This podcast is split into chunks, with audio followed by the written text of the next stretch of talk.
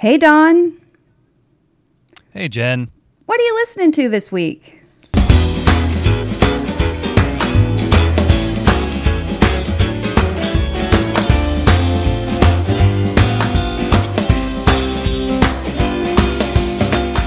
Welcome to What Are You Listening to This Week, the weekly podcast where we talk about our favorite songs. Some old, some new, all good. I'm Jenn Tully, and this week I'm joined by Don Cento, producer, guitarist, and composer based right here in Austin, Texas. He has recorded, toured, and or shared the stage with the likes of Sarah Jaffe, Ume, Little Jack Melody, and Chomsky, just to name a few. Don also records his own music under the name El Cento and co-leads the instrumental band Shibboleth. I'll tell you more about how you can listen to Don at the end of the show. Also, this week's episode has some great songs, old and new, so be sure to give the playlist a listen and then tune in to Don and I's conversation. With that, let's get started. Don, what are you listening to this week? Well, Jenn, I got two songs for you this week. Uh, the first one we'll start with is Hammond Song by a band called The Roches. Okay, okay. I'm excited about this song. This was a band I was not familiar with until you brought them to my attention. And when I first heard the Roches, I thought, oh, that's interesting. I think Don might have picked like a, a punk band or something for us to get into this week. Um, and they are definitely not a punk band. So tell me about this band and this song, Don. Uh, all right, I'll tell you. You know, they have a punkish energy though, um, but they are definitely not punk. So they, I had never heard of them until literally about a week ago. Uh, uh, an artist that I'm working with, and I'll give him a name check here, Eamon Fogarty. We were working on some songs and just talking about music in general, and he asked, he referenced this song or this band, and I'd never heard of it, so I pulled it up, and we listened to this first song, or this is actually the second song on this record, the Hammond song. So I listened to it, and it was immediately struck and captivated by just uh, well it's got a really cool spooky intro but then they start singing and i was just struck by the quality of their voices. They have really really unique voices. It's a it's a trio of sisters maggie and Terre who started out as a duo and then their sister Suzzy, which is how it's pronounced Yes. joined later. Um uh, and Ma- Maggie and Terre sang on Paul Simon's "There Goes Rhymin' Simon," so that was sort of their entree. And this song comes uh, to us from 1979, so it's that era. But they have these really unique voices individually. In the band, they're unique, and then even on the planet, they have unique. They're just oddball, sort of clarion cl- clarity. There's this keening, sort of nasal quality to them, but which might be off-putting to some, but I found fascinating. And so solo, they're great, but when they're singing in unison or in harmony, it becomes this whole other thing, this sort of otherworldly, off-kilter, this sort of sibling intonation. I guess blood harmony is a word you hear a lot, or a phrase you hear a lot for country music from the Hollers. It sort of reminded me of that. It's just really, really oddly compelling and otherworldly. And so that really struck me. And it was also ironic that it was, uh, and we talked, you and I spoke a little bit about this ahead of time. It was a th- as a thread to my next song, but it was produced by a guy named Robert Fripp. Yes, who we Who all co- love from yeah. King Crimson, right? Like Exactly, That's how I think of all the- Robert Fripp. and David Bowie Yeah. and you know all the work with Brian Eno and um so I've been sort of doing a little bit of a dive on him and so it was just sort of this weird uh synchronicity that he ended up he was the producer on this record and he also plays a fantastic guitar solo on the record. And and then I became even more uh, entranced by sort of his production techniques on this record. Because if you think about this guy being from King Crimson, you think it's going to be a verbose baroque sort of note Right. fest. And it's not. He really kind of gets out of the way and lets these girls sing their songs. And there's by and large just an acoustic guitar and the three singers on it. And he'll jump in with some guitar solos here and there. This song actually has um, tony levin who is in king crimson and larry fast synthesizer player on it. Um, and there's a guy playing triangle whose name eludes me right now. But they get out of the way.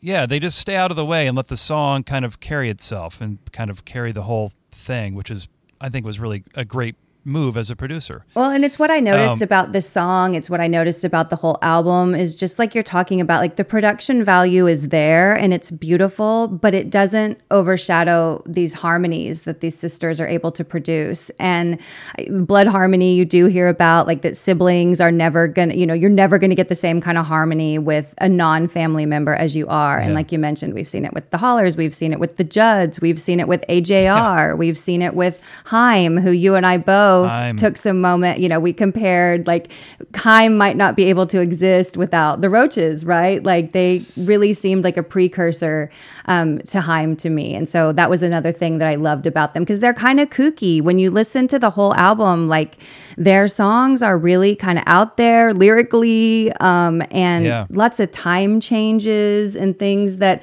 me yep. not being you know a producer or a musician myself, just a music fan, it really seemed. Um, complicated for something that was so stripped down. Do you know what I mean? That's what struck me I, about it.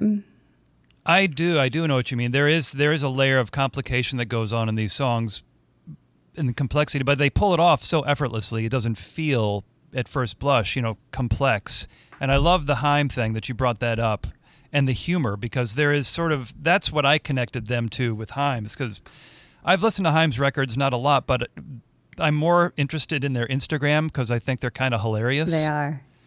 And I think the Roches, this song is sort of the exception on the record. Like this is the most emotionally available song on the record. Everything else is sort of kind of has a. Uh, I kind of refer to it as like a. Um, uh, what was the word I was using? As a, oh, like a Catskill sense of humor. kind of an old fashioned, almost campy sort of in, a lot of inside jokes, but I don't feel like they're winking at the audience. I feel like they're coming by it honestly. Yeah. You know? And I, I feel like I feel that way when I see Haim. Like I don't think they're they're being goofy, but I think they're being genuinely goofy. Like I think that's who they are, and it comes across as sort of a I don't know, kind of a sweet, amusing thing to me. Agreed. It doesn't feel cutesy, but you know, you know, again, they just come by it honestly. And this song in particular, they're not. All their songs, actually, all the Roches songs are pretty lyrically direct. Like they don't hide behind metaphor. It's literally like pages ripped from their diary. This is what I did today. This is what happened. And they kind of don't an- necessarily analyze the feelings, but they'll just tell you what happens, and that paints that story, which I think is really cool. Yeah, agreed. And, you know, just lyrically too, I loved in this song, you know, they have a line that says, Why don't you face the fact, you old upstart? We fall apart. Yeah. And I was like, all right, ladies. Like that was um that was pretty bold, I feel like for the time, for women to be saying that. Um, and the other thing I was curious about is they had they they were pretty prolific. They had lots of albums. They recorded for a long time for being a band I wasn't familiar with. Um, yeah. There's a song called Loved Losing True on their Keep On Doing album from 1982. Um, and I listened all the way through to one of their last albums, I believe it was called Moonswept from 2007, wondering if they're if they sounded updated, you know, or if they sort of kept the same right. feel. And I'm happy to report that they really like they stayed folksy the whole time. They never sold out. There's not you know, a disco moment or an electronic right, moment right. or anything in their music. Like they really stayed folky. So um, I loved that. And then just another like fun fact about this band, we could go on all day, but um, Lucy Wainwright. Um, is the daughter yeah. of Suzzy and Loudon Wainwright III. So um, I thought that that was interesting. I um, I've always been a fan of Rufus Wainwright and Martha Wainwright, and so um, learning that Lucy Wainwright was um, one of the a daughter of one of the sisters of the Roches was pretty cool. So yeah, this was a, a, fascinating. Yeah, this was a fun song and a fun album and a fun band to sort of dive into deep. And with your second, my second hmm. song was DIY by Peter Gabriel. So good.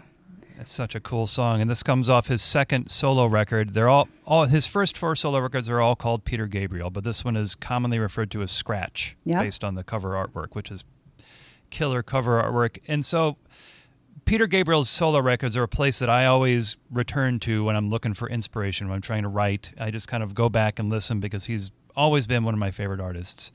He's the way he explores, the way he uses sound and, you know, just texture and builds energy in his songs. So I always just go back there. I'm curious. I, I just this this song in particular. Um, I like I have to know because it immediately gave me vibes, and this is not anything I would ever associate Peter Gabriel with. Um, and I love Peter Gabriel too from back in the day. I loved it when he was in Genesis. I love him solo. So big fan. But for whatever reason, this song, this particular song, totally gave me replacements vibes. Did you get that? Interesting. No, I can see that though. I think there, it's just sort of yeah. I didn't get the replacements, but there's that sort of driving quality to the song. It's just sort of this straight up driving rock and roll. Yeah, and it's sort of he's he's sort of like this angry English young man, sort of spitting lyrics angrily. It kind of the lyrically kind of reminded me of Elvis Costello a little okay, bit. Like, yeah. So this was '78. Costello's first record was '77, I think. Around the same time, I wonder if there was some sort of meeting of the minds going on because I don't think he really uh, vocally gets like this much later on. I think he kind of did more in Genesis. Like this feels song feels like a bridge from Genesis to the Peter Gabriel we started hearing on the third solo record and the fourth solo record. Um, but I just love the, uh, the again the production on this one. This is a really tricky song with a lot of like meter changes, a lot of complicated ideas, harmonic ideas, but the production just kind of stays out of the way. The band is really playing great. It's really grooving. Tony Levin's really driving it, but they're just staying out of the way and stay, it keeps uncluttered. And I think uh, that's what keeps it driving and moving and feeling great the entire way through. And talk about lyrics. I mean, you kind of touched on it. Like this one, it is, I, you said it perfectly. Like he's just spitting out these lyrics. And you do, you feel like, because I always think of Peter Gabriel as like, he's a nice, like, seems like such a nice fellow, you know? And in this one, he's Right. really like, he's got something to say. And Yeah, I, yep. um, I loved, this is like, I'm putting this in my all time favorite lyrics. Do you function like a dummy with a new ventriloquist. Do you say nothing yourself? I mean, it's Yeah. poetry. That's beautiful. It really is. And that's the line that re- reminded me of Costello a little bit the most in, in the song. yeah. Just sort of the big word and kind of spitting it out. It's great. And I don't know if it was more, you know, musically that I was getting replacements vibes or lyrically. I don't know. But for whatever reason, um, I just, as, as soon as I heard it, I'm like, am I really like feeling this? I never would have compared Peter Gabriel to the replacements. But I'll have to go back and listen with that in mind. But yeah. I love, I love, I, lo- I just love the energy of it. Yeah, I love. I mean, this is a great one, and I think too it inspired me to kind of go back to those first four albums. Which, um, let's see, Peter Gabriel one is Cars, is that right? Two is Scratch, three is Melt, four. Is what is four? I can't remember. I don't can't remember what four is either, but yeah, super good and definitely worth revisiting. I think, you know, people know a lot of 80s and 90s Peter Gabriel. Um, they think of him as sort of being the first to kind of blend that Afro sound with modern music. Def- and, Yep. um, you know, they know uh, obviously some of his big hits, you know, In Your Eyes and things like that. But it's really, I think, worth a listen to go back and check out those early, early Peter Gabriel albums, you know, right after he left Genesis and I think, 1975 and started recording these albums in 77, maybe? Was I Peter think Gabriel the first one was 76 or 77. Yeah. Right around there. But you're so- right. Yeah, it's a it's a fascinating bridge between the progginess of Genesis and I mean he's still sort of proggy. He's always been proggy. He's Yeah. always been progressive, but it's just a great it's a great bridge. And the first it sounds so odd if you grew up listening to So like I did, and then you go back and listen to Peter Gabriel one, you're like, well, this is just a rock record. What's going on here? Yeah. But then you just sort of digging dig in and pull away the layers and really start to listen to it. He's really a fascinating writer. Always, always has something cool to say, and always just Yeah. has, you know, uh, such great energy. And just, yeah, you just feel it. I think that Peter Gabriel's an artist that I always feel as much as I hear. So I love that about yeah, him. for sure. And he always has a great band. Well, I had one song on repeat this week that um, that I just kept playing, and it's a pretty new song. I'm wondering if you had a chance to listen. Um, it's called "You and Me" by Alt J. I did. I listened to it a lot yesterday and a little bit this morning, and it's a great song. And Uh, I've always loved Alt J. So it, I had not heard this one, so it was super cool to hear it. Yeah, I you know Alt J is one of those bands that are kind of hit or, hit or miss for me. I always joke I'm like they're like the Woody Allen of bands for me, right? Like some of it I really love, um, and some of it I'm like, man, maybe not. But I get what they do, and I think it's really cool. I think you know when we talked about the Roches and some of their quirky lyrics, I mean, I think Alt J is almost like one of the kings of that of you know of this day and age. Um, they just really pull together some kooky lyrics um, that I think are funny to listen to while also providing a vibe of a song. You know, I think that it's um, yep. at any time you turn them on, you're getting a certain vibe. Um, and I love, they say, uh, when I was reading and kind of digging in about the song, this was apparently inspired by um, a day one of the band members had at a music festival in Melbourne. And when you listen to it through that context, it's like, oh man, I just love the re- the relatability of of having a day like that. You know, us yeah. being based here in Austin, you know, we get the privilege of the Austin City Limits Music Fest every year, and you know them recording the show here. I know Don, you're a regular at um, at ACL Music Fest on the stage, um, and so I felt like this song really captured that for me. Whether it was like you know the first time I saw Muse play Knights of Cydonia live at ACL, or um, that great ACL show um, that Tom Petty was a headliner. It was must have been like 2007 ish, maybe four ish, um, and it rained, and Tom Petty was yeah. playing in the rain. You know, where it just captures the song to me captured those feelings, um, and I just I love the way they chant the chorus and then at the yep. end, you know, they sort of chant that I could hold on to the memory of that day for the rest of my life. Like it's just I love that they like chant almost chanted it almost felt tribal those two parts of the song. It's great. Yeah, I love the way the uh, sort of the uh, you know cuz those big long festival days, they start out you know, you're you're you're well dressed, you're clean, you're sober.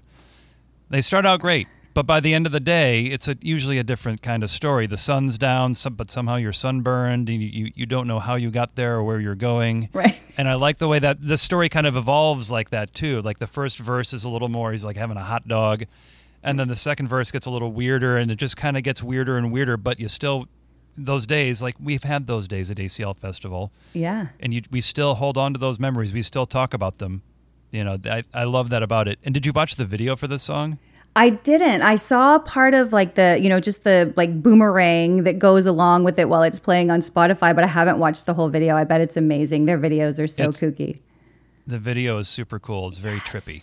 Okay, good. I'm gonna. Well, and I have to. I have to revisit too. You said he talks about eating a hot dog, but he really like again. Alt J brings it with the lyrics.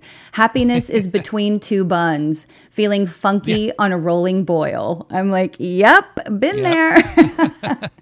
and any song that can um, work in a shout out to Stellan Skarsgård, I mean, like extra yeah. points for that. Like he didn't go for Alexander or Bill. Like he went full tilt with uh, Stellan Skarsgård reference. So. I love that. But, That's great. Well, thank you so much, Don. What a fun episode this was to record. Um, I've enjoyed chatting with you, and I'm so happy you introduced me to the Roches. Those are ladies that I'm going to be visiting. Um, I'll be revisiting time and time again, and and so timely now too. You know, I think it's interesting that as we're revisiting these two songs, you know, from the late '70s, we've got you know Kate Bush charting right now with "Running Up That right. Hill," you know, from um, Stranger Things, and I think a lot of the songs from the '90s kind of revived with Yellow Jackets. I think television and streaming are doing so much for music right now, and that's one of the things that I love about the format of this show is that we're introducing songs that might be old or might be new in terms of time frame or release date, but anything that I haven't heard before, I consider a new song. And so I loved right. that there were these two, you know, artists, and I was familiar with Peter Gabriel, but not the Roches. And so I just love that we're kind of sort of skipping all over time, you know, to to get to our playlist these days, and it's so accessible.